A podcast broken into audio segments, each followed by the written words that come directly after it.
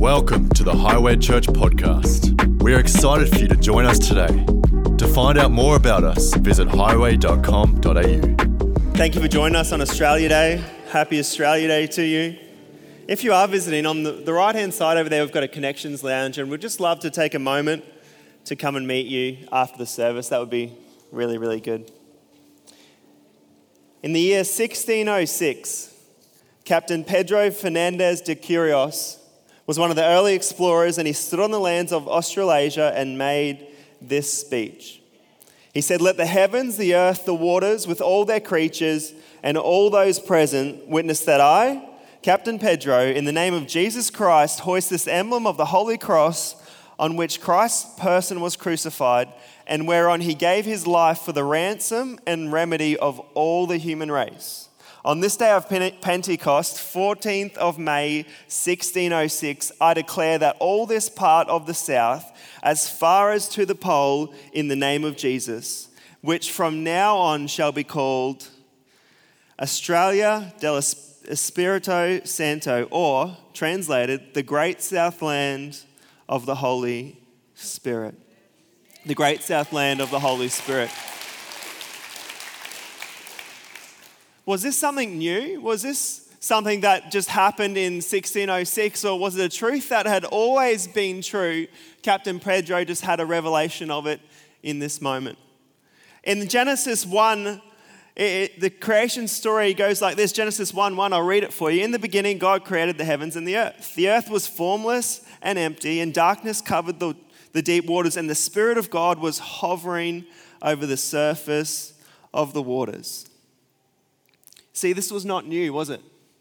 That the Holy Spirit, the presence of God was on the earth. The, the Spirit of God had always been here, He was just bringing it to our awareness. I love the story of Jacob in Genesis 28. Jacob's running away from his brother Esau and he falls asleep. He sleeps on a, a, rock as a pillow, if you know the story. And he wakes up and he says, Surely the Lord is in this place. And I did not know it. Isaiah had a similar revelation in one of his prophecies in Isaiah 6, verse 3. He said, uh, Holy, holy, holy is the Lord of hosts. The whole earth is full of his glory. The psalmist in Psalm 33, verse 5 says, He loves righteousness and justice. The earth is full of the goodness of the Lord. Captain Pedro, this was not a new concept, but rather an awakening of what had always been. My question this morning is do we need something new? Do we need a, a fresh outpouring, or do we just need an awakening of what has always been true? I've titled this message, Wake Up Australia, because I think it's time that we need to wake up that our God is here, He's moving, He's active, and that we get to be a part of it. My hope today is that we would be awakened to what is and has always been, that we would see the earth is full of the presence of God, that this is the great south land of the Holy Spirit. Wake up, Australia. God is here. Our land is full of His goodness. So, I've got three things this morning that I think as Australians we need to wake up to. Are you ready? Number one, we need to wake up to the privilege. Do you know that we're privileged and blessed to be here this morning? Do we agree with that? I think a lot of times in generations have passed, maybe we're more thankful for what we had than what we have now I know the generations before it did a lot harder than my generation had to be, and so on and so forth. So, so there becomes this familiarity, and we know the problem with familiarity is that it breeds content, and we, we don't understand the sacrifice that people had paid. Captain Pedro had a revelation of something great that we agree on. This is a great land, and the presence of God is here. It's everywhere. We're so blessed. Who drove here this morning? If you own a car, you're in the top 17% of the world the top 17% of the world own a car. Our homes, our average home size is 230 square meters. In parts of the world like China, it's 46 square meters. Some of our garages are bigger than their homes. And our garages just store stuff that we don't use. Is that right? We're so privileged. We have access to healthcare, which is largely free of charge. I didn't walk five kilometers to get drinking water this morning, did you? I can't even remember the last time I walked five kilometers. Can you? We're privileged for our religious freedoms. Are you? I'm thankful that I can come here this morning. I didn't put my life at risk by coming to church this morning. Are you thankful for that? We're so privileged. Your, your life isn't in danger because you're a Christian. In Australia, you're not a target because you attend a church. And that you can attend a great church like this free of charge. Legitly free of charge. Which leads to the second question, which I have to mention because Pastor Boren will listen to this. we give because a precedent was set in the Bible. They would give 10% of what we have, and, and it's not a, a, law and it's not something that we do out of obligation, but it's something that for me and Kim and I personally, we do because we believe that it's good to put God first in every area of our lives. And giving a tenth or giving a tithe to God, we, we actually give to God not to church, on a side note. And I believe that when we give to God, He blesses the rest. And not only that, it gets our focus and our attention off ourselves because I don't need help thinking about myself. Can I get an amen? So that's why we give, but free of charge, you can come to church like this. In, in January 1, 1901, we became a representative de- democracy, which means that we get a say, that we get a vote. I'm thankful for that. Are you? that we get to elect our immediate leaders and, and then they govern our country as a team. Australia is a very privileged nation. Would you agree? I think sometimes we need to visit or go on mission trips. And, and, and a lot of the time we have this awesome ambition that we're going to bless the world, that we're going to change so many lives. But do you know the life that gets changed the most when we go? It's, it's ours.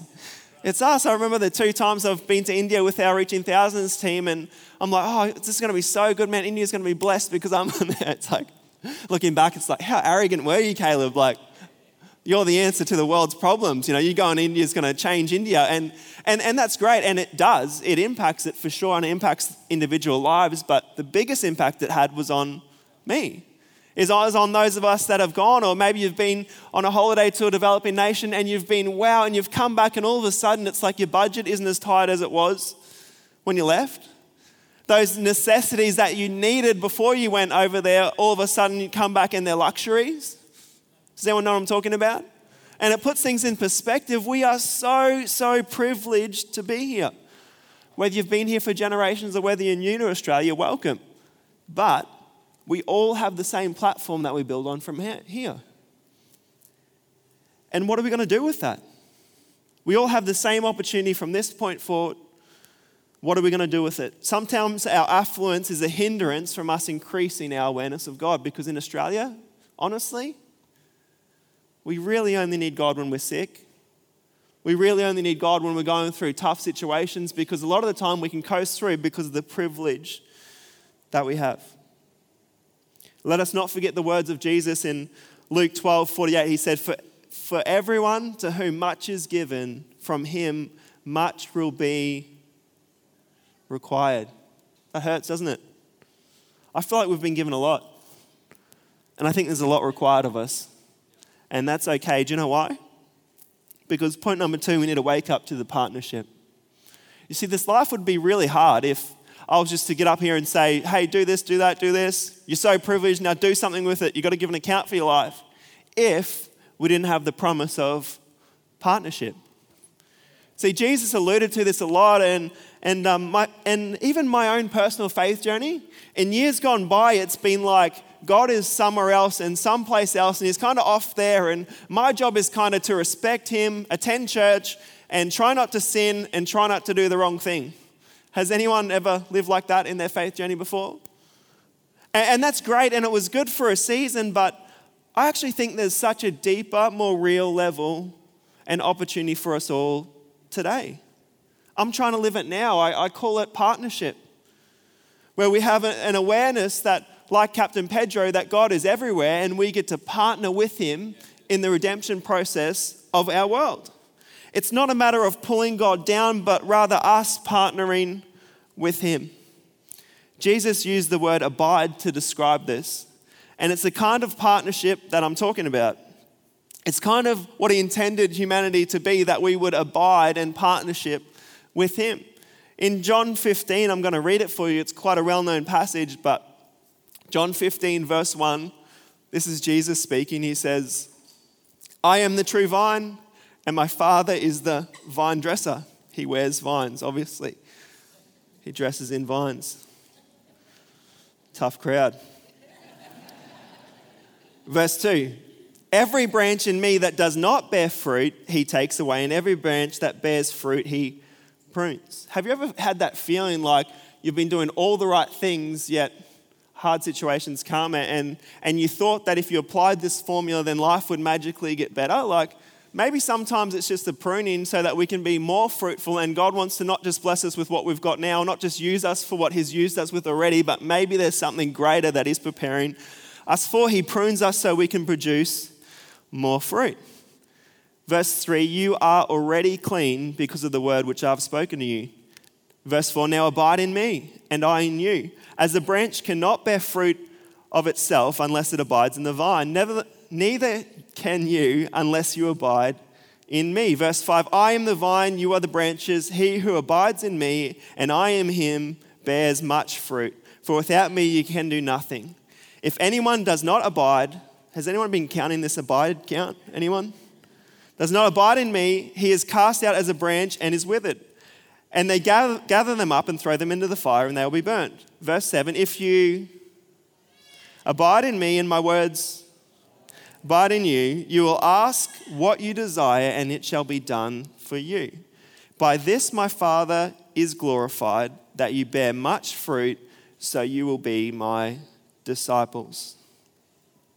Verse 3 says, You are already clean because of the word which I've spoken to you. Abide in me, and I in you. This word abide, it means to be one with God. Some of the other translations, when you look it up in, the, in a concordance, it talks about remaining, it talks about abiding, it talks about sojourn, uh, sojourning or um, to tarry. You know, that, it's been an old word to tarry, but but there's this waiting sometimes, there's this space, and maybe you've experienced this in your walk with God where it feels like almost you're stuck.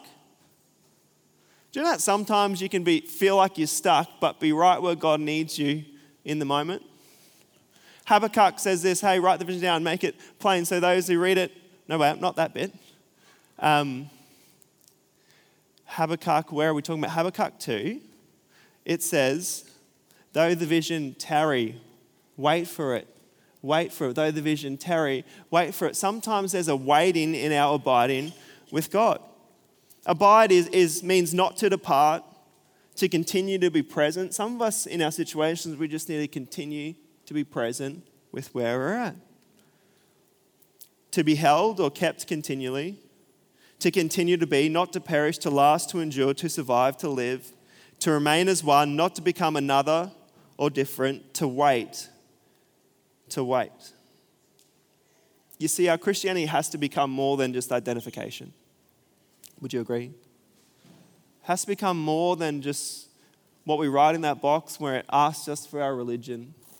Our Christianity has to become so much more than that. I would love it to get to this place where we would be abiding, where we would be in the moment and we would have our eyes open and our ears open, just like Captain Pedro did, that we could see God moving in our land, that we would believe that He wanted to use us in the moment. Church, we need to be in the moment. Kim was at the doctor's the other day and we were, um, I went to the chemist next door to grab some things, you know, fill the script as you do. And um, I've got Jethro with me. Jethro's four, and like uh, who, who knows like a four year old right now, or who can remember when they had a four year old? And there's just a lot of questions. Can I get an amen? And, um, you know, there's a big line at the chemist. It's a pretty busy chemist, so we're, we're in the line. And so, you know, the questions just keep coming. So I pull out the phone. I'm like texting Kim back because she's texting me about something. And, and then I get an excuse me from behind me. And I, I turn around and there's a lady, I'm, I don't know, maybe 75 or something. And she goes, Excuse me, Dad. I'm like, Oh, yes? She's like, Do you know your son is talking to you? I'm like, Oh, yeah, yeah, I, I, I was, I heard him, yeah. She's like, and she just ripped me. She's like, Dad, you need to be in the moment. Like, you only get this one opportunity to parent this child, and he's asked you a question, Dad, and you didn't respond. And I'm, oh man, this is full on. it was intense. So then I felt bad. I put the phone away, even though I'd answered the previous 99 questions in the shop. The one that I didn't answer was the one that mattered, apparently. But how many times have we missed the God opportunities because we're not in the moment? I seem to have a habit of like, I don't know, maybe I just look like a rookie parent. I'm not sure. We took, I took Kim out to dinner for her 30th, and only a couple weeks ago it was, and Honey, our little daughter, was like two weeks old, so we took her with us or something, and Kim had to go to the bathroom. I was waiting for the line up to get into the restaurant, and, and then I get an excuse me. I'm like, yes. And they're like, I feel like your baby's, sorry, we don't mean to pry, but I feel like your baby's overheating the pram because it's got the cover on. And I'm like, oh, okay, I'll check it out. Awesome. Um, it's pretty cold, and, you know, she's just got a little onesie on her feet and hands are out. I'll, and then I continue to get a speech about how babies can overheat in prams and all this sort of stuff. And I'm like, oh, I'm just a target for it.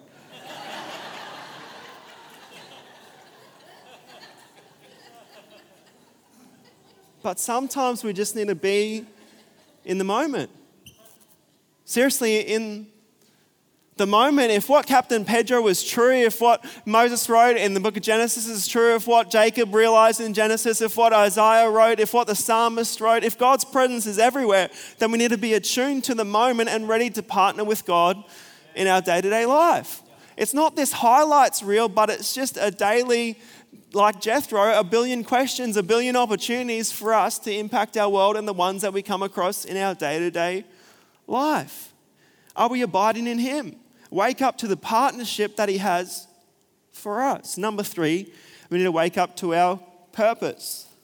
Our purpose is to, our purpose is connection with Him connected to produce fruit, John 15 tells us. You see, we don't have to strive or struggle, but we need to rather allow His love and His grace to flow through us. True fruitfulness isn't us striving to make God happy and to make God proud of us, and that I can earn salvation. I'm going to earn this and I'm going to build my mansion in heaven. I don't think that's true faithfulness. True faithfulness was being connected to Him. That's what Jesus taught.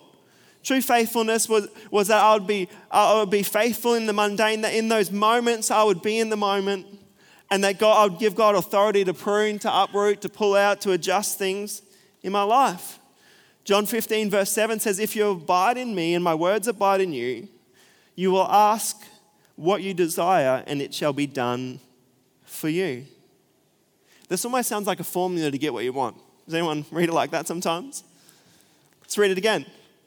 If you abide in me and, and my words abide in you, you will ask what you desire, and it shall be done for you.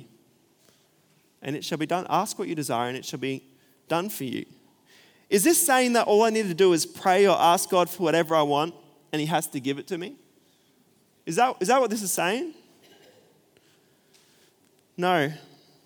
No, not at all.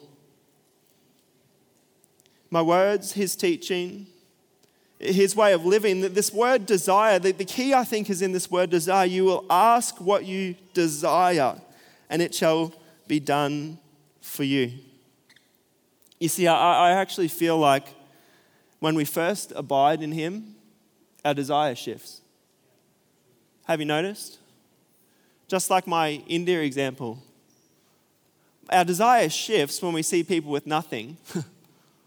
All of a sudden, the, the bigger house or, or the flasher car isn't as important as we once thought. The next iPhone doesn't change our world the way we thought it was going to.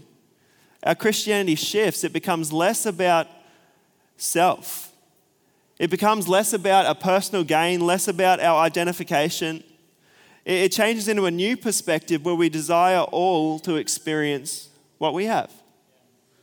Like we've been forgiven, we desire that others would be forgiven. The grace that we've received, we would want to pass that grace on to every single person that we come in contact with, and, and that we would be empowered by our loving God. My purpose is to allow His desire to become my desire. When His desire becomes my desire. When we wake up to our purpose, we realize that our purpose is found in Him, that our desires need to become His desires. Then, when we ask for our desires, we're really asking for His any, anyway. God isn't just this genie. We watched Aladdin the other day because we we're working through Disney Plus with Jethro, and we have movie night once a week. And God's not this genie that we rub the bottle and we get three opportunities to ask for big things so that we can get what we want in life. God's not like that. But He has a desire for each and every one of us. He has a purpose that's unfolding for our world, and we get to be a part of it. Is our desire becoming more like His desire? Is our desire that we would see the world and everyone in it the way that He does? Is our desire that we would want not more for self and less for others, but more for all? We want what He wants. My desire, so much so, is that I would partnership with God, but then my purpose would become His purpose. And it's not a far out, crazy, I don't even think it's a naive idea that we could be partners with Him in our purpose and in our desires. We want what He wants. The revelation that Captain Pedro had that God, you are here, and this truly is the great south land of the Holy Spirit. I believe that's our prayer today on Australia Day. Not that it was anything new then and not that it's anything new now. No. But our revelation of it can be. Hey, God, you're everywhere. Hey, God, I want to partner with you. Show me your purpose. Can we pray? God, on Australia Day 2020. God, this morning, God, we ask, Lord, that you would just realign our focus. God, just like this Captain Pedro prophesied, God, that this is the great south land of the Holy Spirit, God, I pray, Lord, that we would believe it. God, that we would wake up to the privilege that we've been given. And God, that we would see, Lord, that, that this isn't just so that we can enjoy it and we can just make the most of it while others suffer. But God, I pray, Lord, that we would use it to bring about redemptive change in our world. God, I pray, Lord, that you would awake us to the partnership and the purpose that we have in you. God, let our desires become your desires, we pray. And God, I just pray, Lord, that as we pray, Lord, let us not just pray selfishly, but God, give us a bigger view of your world and your purpose on this earth. In Jesus' name, everybody said, Amen. Why don't you come, Dan?